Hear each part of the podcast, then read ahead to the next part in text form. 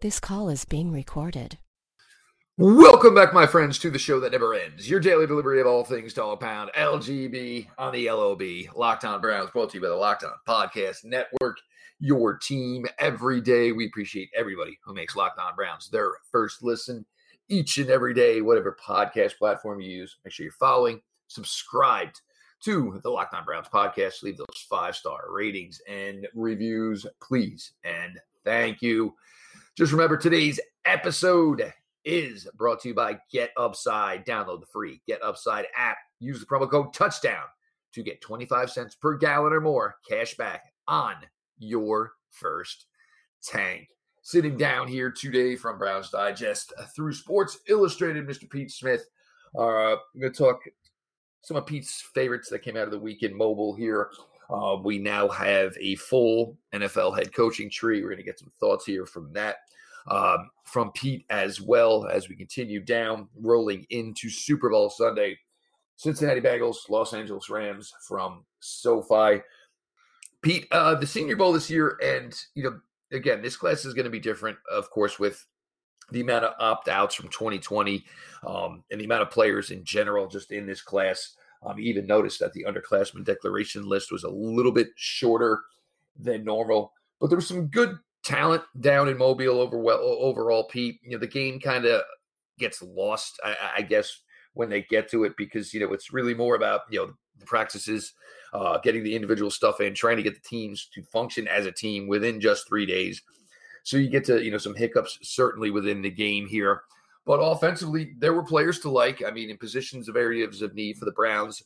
Um, wide receiver specifically, there is a heavy, heavy, you know, top load at the top of underclassmen.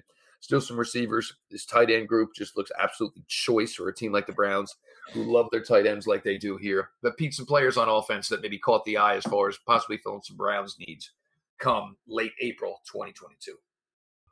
Um, yeah, like uh, the opt outs hurt offense more than the defense this year. Um, but the one place that was sort of pretty good in terms of talent was offensive tackle. Um, but the problem is that like a lot of the offensive tackle guys that are down there are either going to go way early, like a guy like Darian Kinnard from Kentucky. You know, I don't know where he's going to go, but I don't think he's going to be in the Browns uh, neighborhood. And then you've got guys like Bernhard Raimann and some of these other players. Like Raimann's going to be 25 uh, as a rookie. Um, does that stop the Browns from taking him? Probably. Um, I, I, you know, I, I don't think the Browns are going to get into anything that's going to sort of question their age choices until day three. Um, so the guy who stands out for that um, is Max Mitchell from Louisiana Lafayette. Uh, in a lot of ways, he is reminiscent of Brian O'Neill, um, who came out of Pitt uh, he was a second round pick by the Minnesota Vikings. He went down to the Senior Bowl and he sucked. Um, he just his play strength was not where it needed to be. Um, he had great feet. He was a former tight end that sort of grew into the position, and now he's I think he's in the Pro Bowl this year for the Vikings. Um, I don't think Mitchell was like a former tight end growing into a tackle. I think he's just sort of an undersized tackle. Now he is prototypical length. Um, he's six five and almost six six. Um, if you like long arms, he's got long arms. But the thing that stands out with him is his feet and his effort. Um, he's a guy who just gives you everything he has um, and does the dirty work in a way that's sort of similar to like Nick Harris, um, but uh, you know probably a little bit more physically gifted. Um, and he could slide into the what was the James Hudson role this year of being that sort of project guy for a year. Maybe his play strength needs to get up there. That's sort of the big question with him is how is he going to hold up? But if you're talking about like a team that emphasizes zone blocking, it actually makes it more important for a guy to have the necessary play strength because he's going to have to be in awkward positions uh, you know, one on one as opposed to potentially getting like a double team or something. So he's a guy that stands out to me. I'm curious to see where he goes because he is young. I, don't even think he's 22 yet, uh, but he stands out as a possibility for the Browns, especially with Um, questions at least around Jack Conklin's future. Um, I really like Khalil Shakir from Boise State, wide receiver. His arm length is going to hurt him. I don't think there's any question about that. His arms measured short. Um, his wingspan is not very impressive, but he's really good. Um, and he's been super productive for Boise State for a couple years.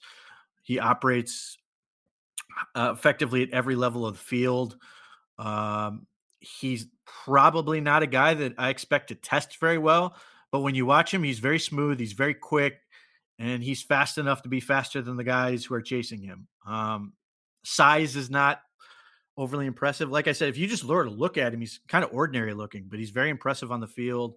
Uh, dominated against man coverage, uh, which is I think is going to be a pre- prerequisite for this team. I think he can play both inside and outside. Um, will drop some easy ones, but make some tough catches. So to me, he stands out as somebody that's sort of going to be overlooked a little bit and might be a nice value play for a team. Like if he's sitting there at the sort of that compensatory pick for the third round or the fourth round, and the Browns have already gotten one receiver, like he's a guy that stands out to me. Um, I think that's in contrast to a guy like Christian Watson from North Dakota State, and I understand why people really like him. But he's 23. He he's raw just or he's going to be 23 here shortly, and he's raw. Uh, he looks like Josh Gordon, but he's not there yet. Um, and I don't know if the Browns want to wait for that. Um, there's a lot of work to be done with him. So if you're sort of like you come out for the sake of argument, let's say the Browns take one of those top guys at 13 and they want to double dip, and a guy like Watson, um, I understand why a lot of people would be like, "Oh, take the 6'4", 215 pound guy who can run really fast." Um, but Shakir might be that guy who just is ready to go now and can contrib- contribute and fit in this offense. Um, so that th- those two stand out. Um, the third guy that uh, sort of is interesting to me is probably not going to be as interesting to most people is Daniel Bellinger, uh, the tight end from San Diego State. Um, he's not was not the best tight end in Mobile by any stretch. The Mountain West was like a showcase this year in terms of like conferences and, and like things the Browns need. Um, the Mountain West had like all the dudes, whether it's pass rushers, tight ends, whatever, and they all fit in like that age bracket. So the the tight end class down there that was, was there had um, Trey McBride, they had Bellinger, they had Cole Turner yep. from Nevada all these guys are Mountain West guys that you know are intriguing for one reason or another for the Browns. Could all be guys that like stand out to them. Um, Bellinger is probably the least developed of all of them, but he's 21. Um, he is a former basketball and track guy, and he looks it on the field. He's very athletic. Um, I, I, think he he creates separation very well. Um, he's not afraid to pluck the ball out of the air. I, I think he he needs to become a much more forceful blocker. But if you're the Browns, and obviously a lot's going to depend on what happens with uh, with with their tight end room and, and what are they going to do, whether it's Njoku, whether it's uh, what's his face, um, Hooper. Yeah, Austin Hooper. Do the Browns feel like they need to get somebody that comes in and plays earlier, or are they comfortable taking a guy that has tools that they can sort of develop um, along the way? Bellinger to me is a guy you could possibly get day three, maybe rounds five, six, seven. Um, 21 can sort of hang out and develop underneath those guys, but has some intriguing upside. So he's not a guy that's getting a lot of talk, but he's a guy that I think um, if the Browns, and we'll see, are committed to sort of staying closer to their age, um, their, their history of taking young players. He stands out. I'm not going to say he's like the Donovan Peoples Jones of tight ends, but that is sort of like the track I would sort of look at him like. He was he was actually pretty productive for San Diego State, um, but you're looking at a guy who's young, and you're you're sitting there going, he's got good good size, good athleticism. Like, what can we do with him? Well, and the reason, and look, this this probably maybe doesn't necessarily come down to whether or not you know they continue with Austin Hooper. Of course, you know under this assumption we're talking with you know David Njoku re-signing here. for the Cleveland Browns. But you know they like their tight ends, so you know to bring in one younger who will obviously be cheap. Mentioning what you're saying, obviously day three, um, with a lot to work with in understanding that there's not going to be a lot put on his plate early. Um, so you're looking for you know the opportunity for full development out of a young tight end here. So when you possibly go to a larger role here for 2023. Um, you know, he certainly, you know, doesn't come in because rookie tight ends, it, it doesn't always all pan out right away in the rookie year. Even Harrison Bryant did a good job receiving as a rookie, you know, struggle times at blocking. Um, you know, still, you know, something that you know Harrison Bryant continues to work on to this day. Um, but you know, eh, eh, their their maybe overall usage of tight end could wane a little bit, but their want and the the need and the importance that they put on the position that's it's just not going to change. So even if Austin Hooper and with this class aligning the way it is, that it is a really good tight end class, the opportunity for the Browns to certainly dip in, grab one would be, you know, it, would be a shock to me if they actually didn't go that route. Um, but like you said, and yeah, the Mountain West, but there it's a just deep overall tight end class to begin with. Um, not really it's not really the norm necessarily with the tight end room. Um, and even kind of even more shocking the way it worked out this year because it almost seems like every year we're like, where are the tight ends? This year there's a ton of them. And I expect the Browns to definitely, definitely be active within that market here. We're going to flip it up here with a second with Pete Smith. We're going to go to the defensive side of the ball. We are going to get some uh, thoughts here on some Pete, uh, some guys that really stood out for Pete. Um, you know, I, I, we've done this before. We haven't gotten Pete's thought on this, but I mean, I really thought the defensive line showed well. Really thought there was a lot of decent secondary play down there. We're going to get some thoughts here from Pete as we continue to roll on on this episode of Locked On Browns. Bet Online has you covered this season with more props, odds, and lines than ever before as football continues its march through Sunday to the Super Bowl. BetOnline still remains the best spot for all your sports scores, podcasts, and news this season. And it's not just football. BetOnline has up to the minute info on pro and college hoops, NHL, boxing, UFC, along with live real time updates of current games. Don't wait to take advantage of all the new amazing offers available for the 2022 season. BetOnline, where the game starts. Hey, Browns fans, this is Jeff Lloyd with an incredible app who everyone buys gas needs to know about. Get Upside. My listeners are learning, earning cash back for every gallon of gas every time they fill up. Just download the free Get Upside app in the App Store or Google Play right now. Use promo code Touchdown for 25 cents per gallon or more on your first fill up. Cash back. Don't pay full price at the pump anymore. Get cash back using Get Upside. Download the app for free. Use promo code Touchdown for 25 cents per gallon or more on your first tank. Some people who drive a lot are making as much as two to three hundred dollars a year in cash back, and there is no catch. The cash back gets added right to your account. You can cash out anytime to your bank account, PayPal, or an e-gift card for Amazon and other brands. Again, download the free Get Upside app. Use promo code Touchdown to get 25 cents per gallon or more cash back on your first tank. Promo code Touchdown. For the last couple of years, Pete, and I'm not even saying this is really going to be maybe a you know first round thing. For the last couple of years, the defensive tackle position as far as the draft. It's just not necessarily been there. Um, not a lot of depth, certainly not top heavy. I'm not saying it's going to be top heavy this year, but this year it looks to provide depth. I think we saw some of that this week here. But your takeaways on some players on the defensive side of the ball who shined down this week at the 2022 Senior Bowl. Okay. Can I first start by shitting on one of the players you like? Okay. Perrion Winfrey. Come on, man. Like, I get why why people are like him he just gets through the line of scrimmage and is disruptive. He is like the antithesis of what this team wants on their defensive tackle position. Um, like, I, you know, if, if, he's 20, like, let's put it this way. Here, here's why you like him. He's 21 and he's really athletic at 300 pounds and can get to the quarterback. Like, that's a hell of an argument. And for that reason, I actually think he's going to go way earlier than some people do. I don't think he'll go in the first round, but I do think he'll probably go in the second round. Just that skill set alone is tantalizing. But for what the Browns need, which is guys who can clog, um, or I should say, like you can use a Perrion Winfrey, but you're using him to come in and rush the passer. So, like, that's good, but where do you take that? Like, as a rotational defensive tackle. That's where I, I, I sort of look at this and go, mm, I don't know.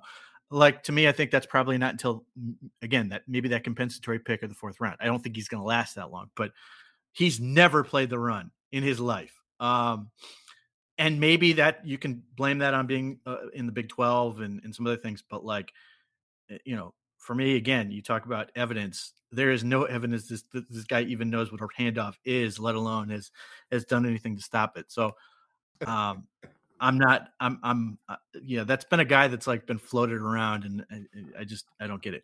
Guys who I do like though, um, I'm a big Myjai fan, Sanders fan from Cincinnati.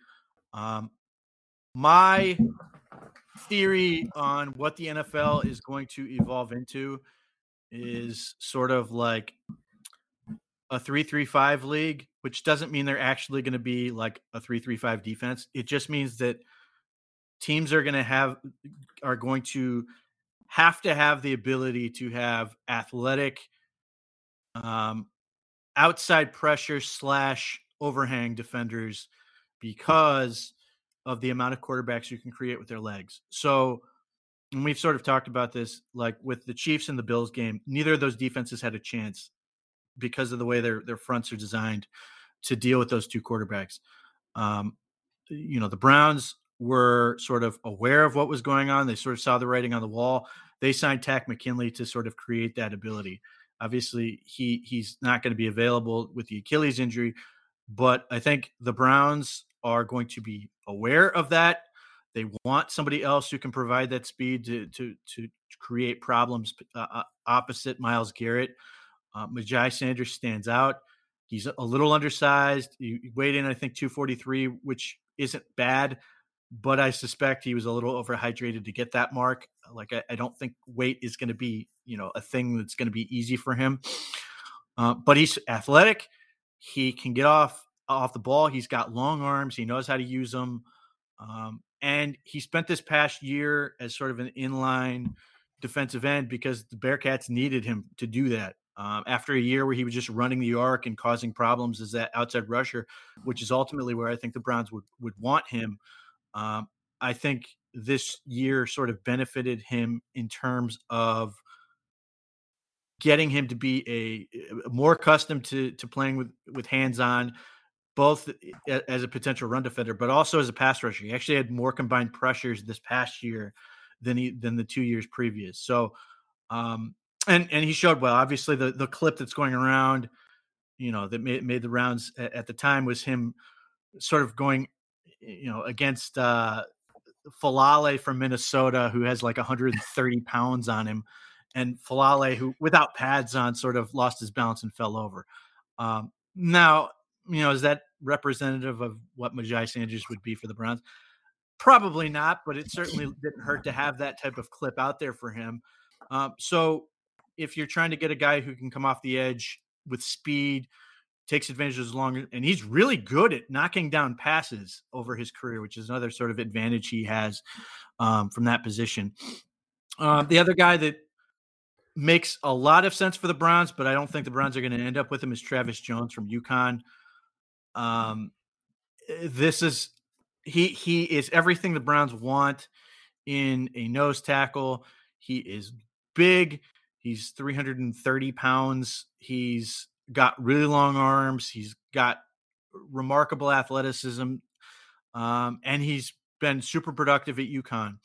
The challenges with him are UConn is not in the Big East anymore. They don't play anybody as an independent. And then obviously that hurt him specifically because in 2020 with the pandemic when everybody played their conference schedule UConn didn't have one so they couldn't play at all and they had to cancel that season so they lost out so he was great in 2019 he's good in 2021 he showed out really well at the senior bowl he's 22 years old which is right in that wheelhouse the challenge for him is scarcity um, there are two guys so far in this draft that are like look like they can be really, really good, effective nose tackles um, that are in the age range the Browns re- seem to prefer.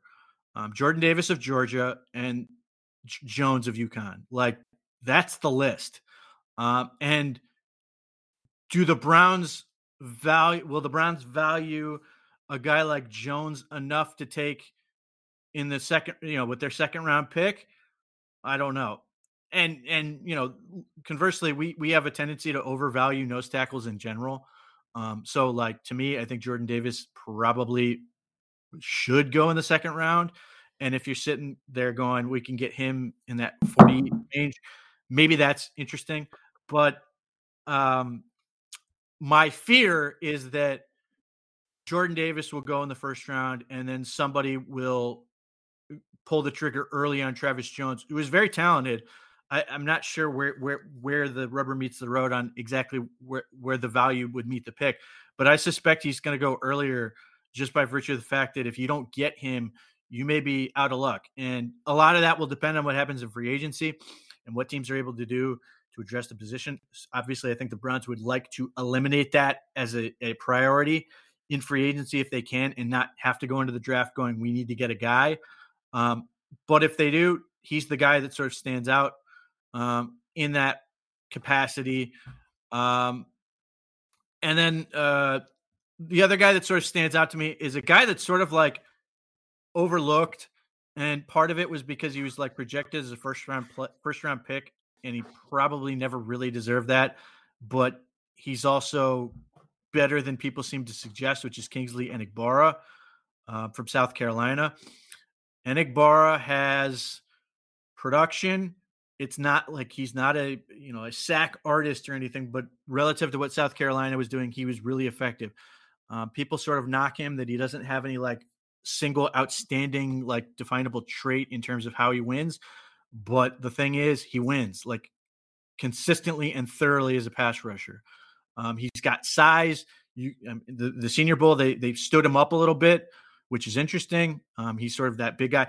You, you sort of look at him uh, a little bit like Rashan Gary um, with the Green Bay Packers in terms of if he's athletic enough to do this, it sort of gives you another option.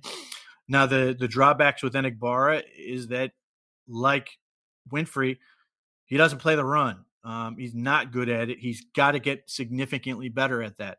Now, having said that, if the Browns look at him in sort of that day two area, does that bother you if you're sort of drafting him right now because you want an edge rusher to come in and attack off the edge with Jadeveon Clowney in the middle and Myles Garrett on the other side?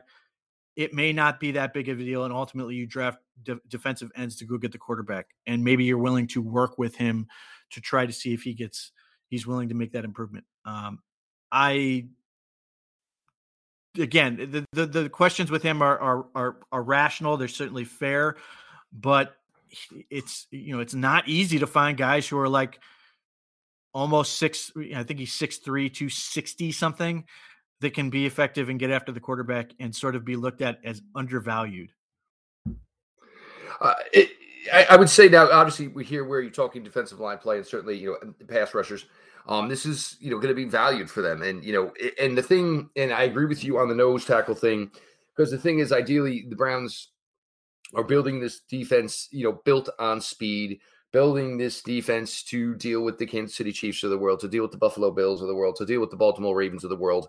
Um, you know, where you're if you're going to be contenders, you're going to be in these games. These games are going to be close, or you know, you're hoping to have leads, which is going to lead to you know even more and more you know, opportunities for the quarterback to either throw the ball or make plays with the legs and getting more and more athletic. I agree with you 100% on Jordan Davis because even if Jordan Davis is the best at what he does, and I've said this before, he's going to be off the field uh, come second down. If he does his job on first down, you are most likely taking him off the field on second down, which means you really, really put a, a lot of, you know, a lot of resources, certainly put, you know, a lot behind drafting a player like him, you know, and, and I've seen top 10, which blows my mind.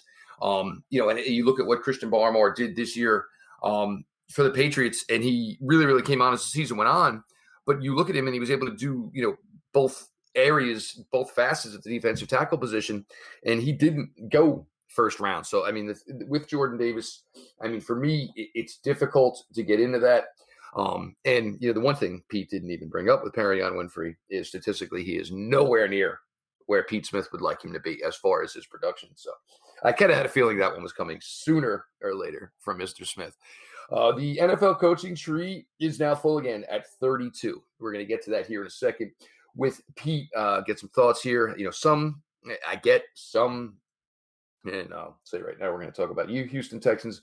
I don't truly understand, but we're going to get to all that here just a little bit here, catching up here, guys. Also, everybody for the Locked On Network, if you haven't to this point, please check it out. Heavily represented out in Radio Row. Ross Jackson, Locked On Saints, is there.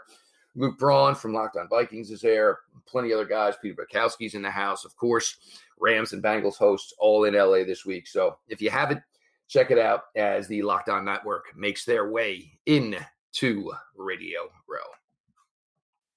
This episode is brought to you by Rock Auto. With the ever increasing numbers of makes and models, it's now possible for your local chain store, chain auto parts store to stock all the parts you need. Why endure often pointless or seemingly intimidating questions? Is your Odyssey an LX or an EX? And wait while the person behind the counter orders the parts on their computer, choosing the only brand their warehouse happens to carry.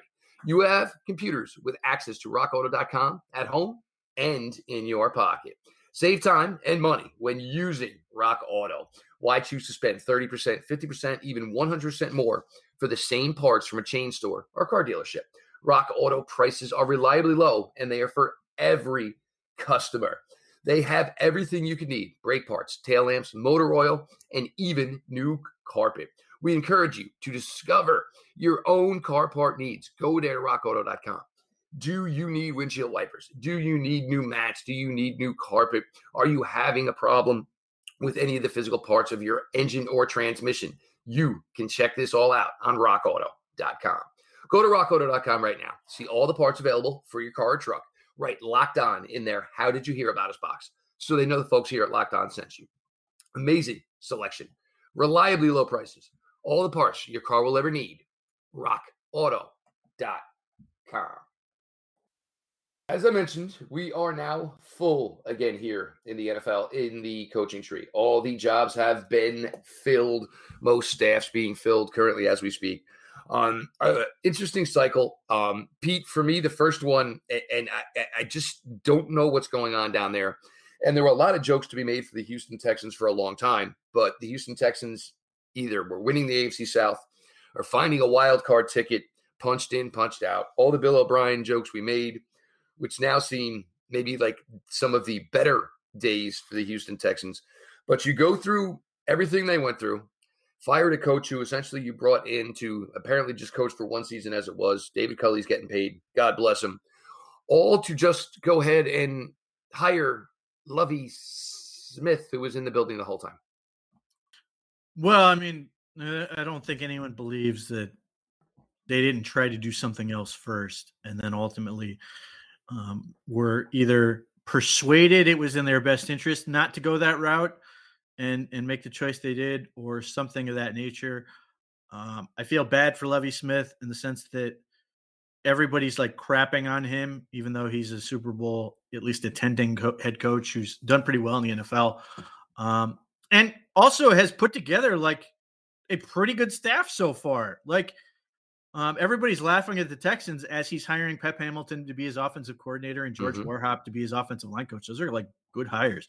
Um, I, you know, I, I don't know what this means. I, I'm cannot foresee a situation where the a year from now that they're going to fire um, Lovie Smith because I, I cannot imagine what that would do um, in terms of everything that's going on with the Brian Flores lawsuit. I assume at that point, Lovie Smith just walks right over to it and says, "Yep, I'm I'm in on this."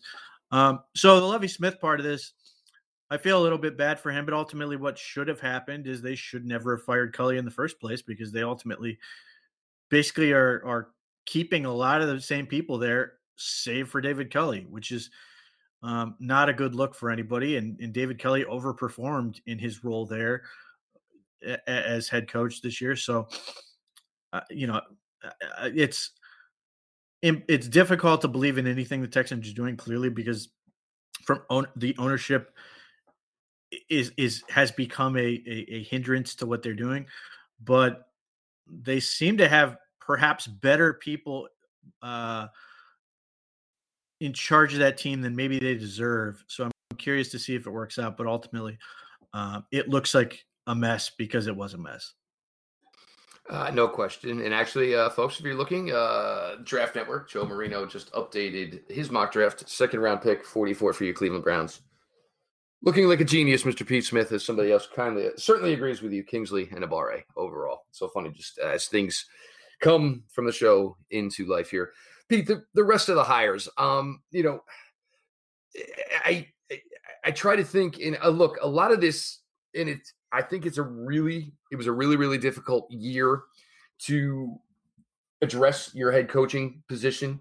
And part of that is because usually, if you are in need of a new head coach, usually you have major, major issues at the quarterback position. The way that works out this year, and I don't know where the answers are essentially coming from.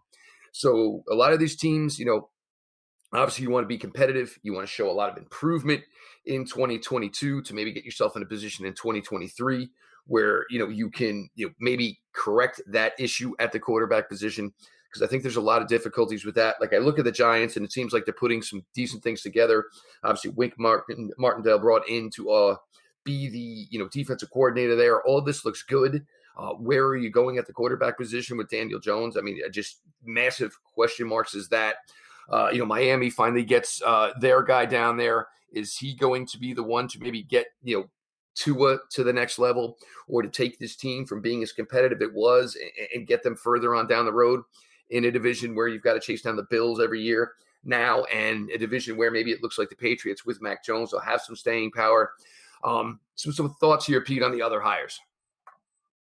Um, well, I mean, the guys who have never coached before, I don't know what to, you know, I have no idea what they're they're going to do or how well how how effective they're going to be. I think the Giant situation is at least interesting um, for the reasons you mentioned. Wink Martindale blitzing the crap out of the Cowboys, who struggle against the blitz, stands out um, as an interesting um, move for them. I, you know, I don't know what they really have on that team, so you know how how long is it going to take to get there? Uh, the Dolphins, I, I, you know, other than people making jokes about this dude like being sort of a um, you know, being like abnormal in terms of what people expect for coaching. Like, I don't know what to make of that. And then uh, he, you know, by virtue of his uh, genetics, any number of people are stepping into a trap and, and making fools of themselves. So I'm kind of rooting for him to succeed. But uh, again, I don't know. What, I don't know what that really looks like for them. Um, who else is? Uh, uh Minnesota is interesting to me. Uh, I, I, remember when Kevin O'Connell was in Cleveland, and, and um, he's now just sort of regarded. Well, he was the quarterbacks coach with for Johnny Manziel. There were players here who thought he was going to be a star um, at that point, um, and obviously you have him and Kwesi Adofo-Mensah, now both two former Browns guys there. That's interesting. Um, I, I'm curious to see what they do.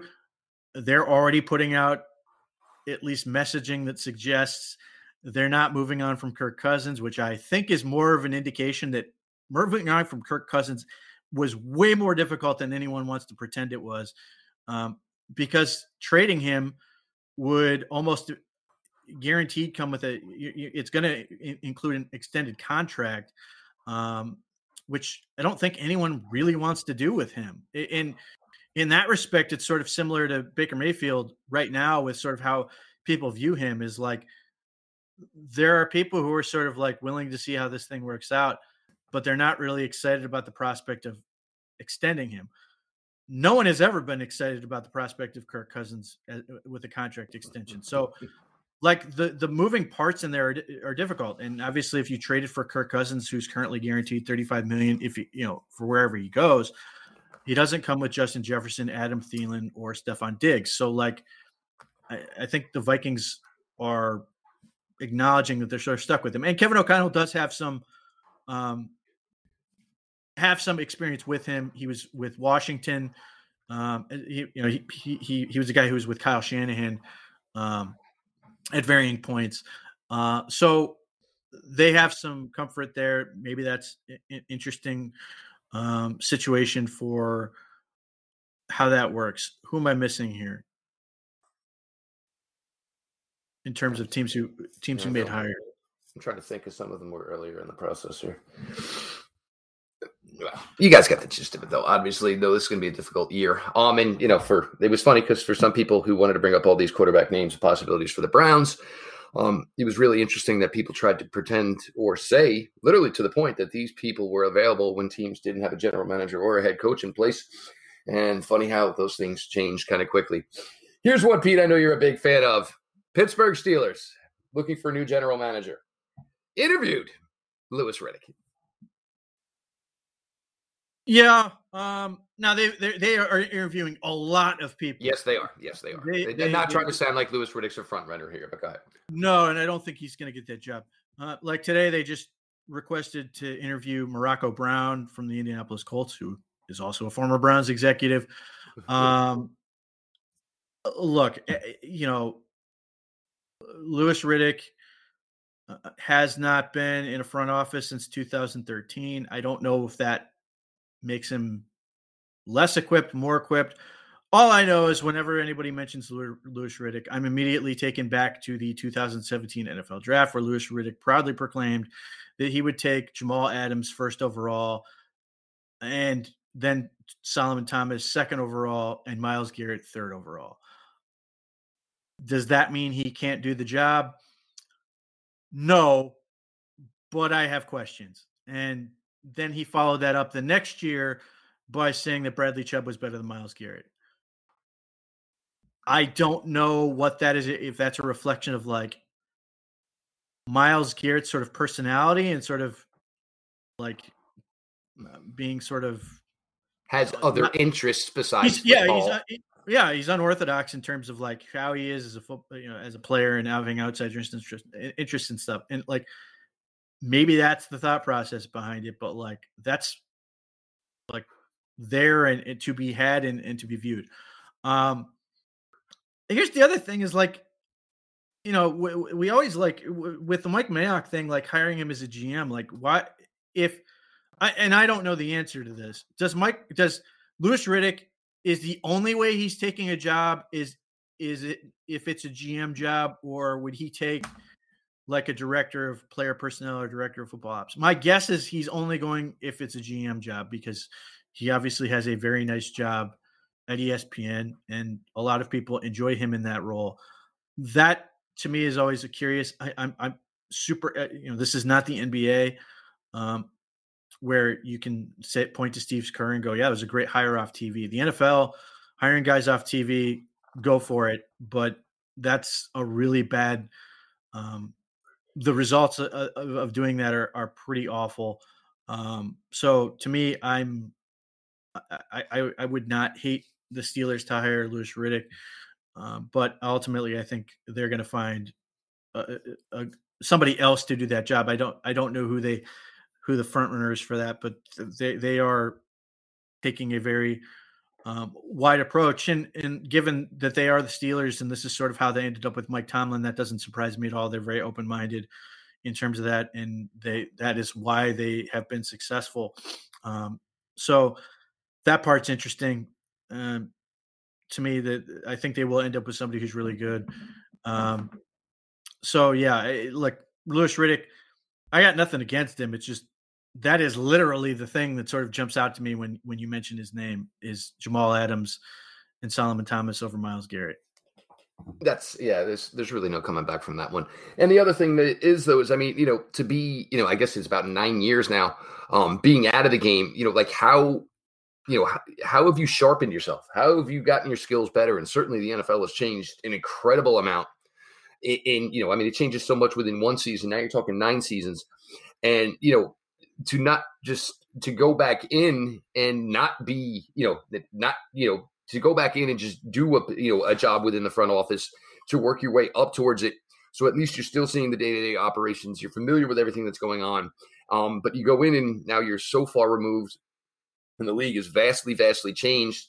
Um, you know is it one of those things where i'm totally happy where i am unless that were the opportunity? I get it. I, I can understand that um, but you know not putting it in on the day-to-day and look i mean you know a lot of work goes into tv but it's certainly not the amount of work that goes into running a uh, day-to-day operations of a franchise i just don't know how you improve and you know we kind of just saw this unfold with the las vegas raiders and for you know the contracts that were given out, and the length it was supposed to be, and you know, where the state of that organization is at right now.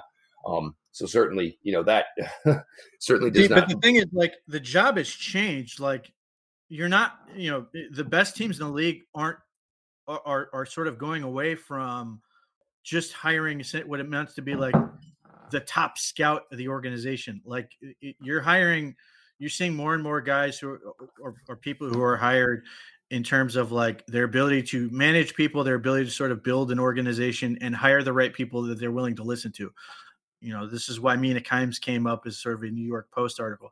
Um, you know, and I, and I, I like the fact that they did that because it at least now injects her into the conversation. Sure. Like that if if I like if I was gonna talk myself into trying to hire somebody off TV, that would be somebody I would talk to in terms of that because it's not about just can they pick the right player. It's can they build an organization uh, and, and uh, around them that's going to help them make the best decisions. And like, you know, we had to deal with this for you know five years ago with Sashi Brown and this whole idea of well, he's a lawyer. What does he know? You know, he doesn't know anything, and now he's just been hired as the president of the Baltimore Ravens. Now, what does that job really entail? I'm not sure, but it's not about you know necessarily guys who have been making their bones scouting the league for 20 years and 30 years. Um, that's certainly not what the Vikings did when they hired Qu- Kwesi Adofo-Mensah. That's certainly not what the Browns, even though Andrew Berry does have a, a, strong scouting background, it was more about his ability to sort of build the operation, and that's why they've been pretty successful. Um, Howie Roseman's one of the best in the business, and he's another one who's like a lawyer. What does he know about football?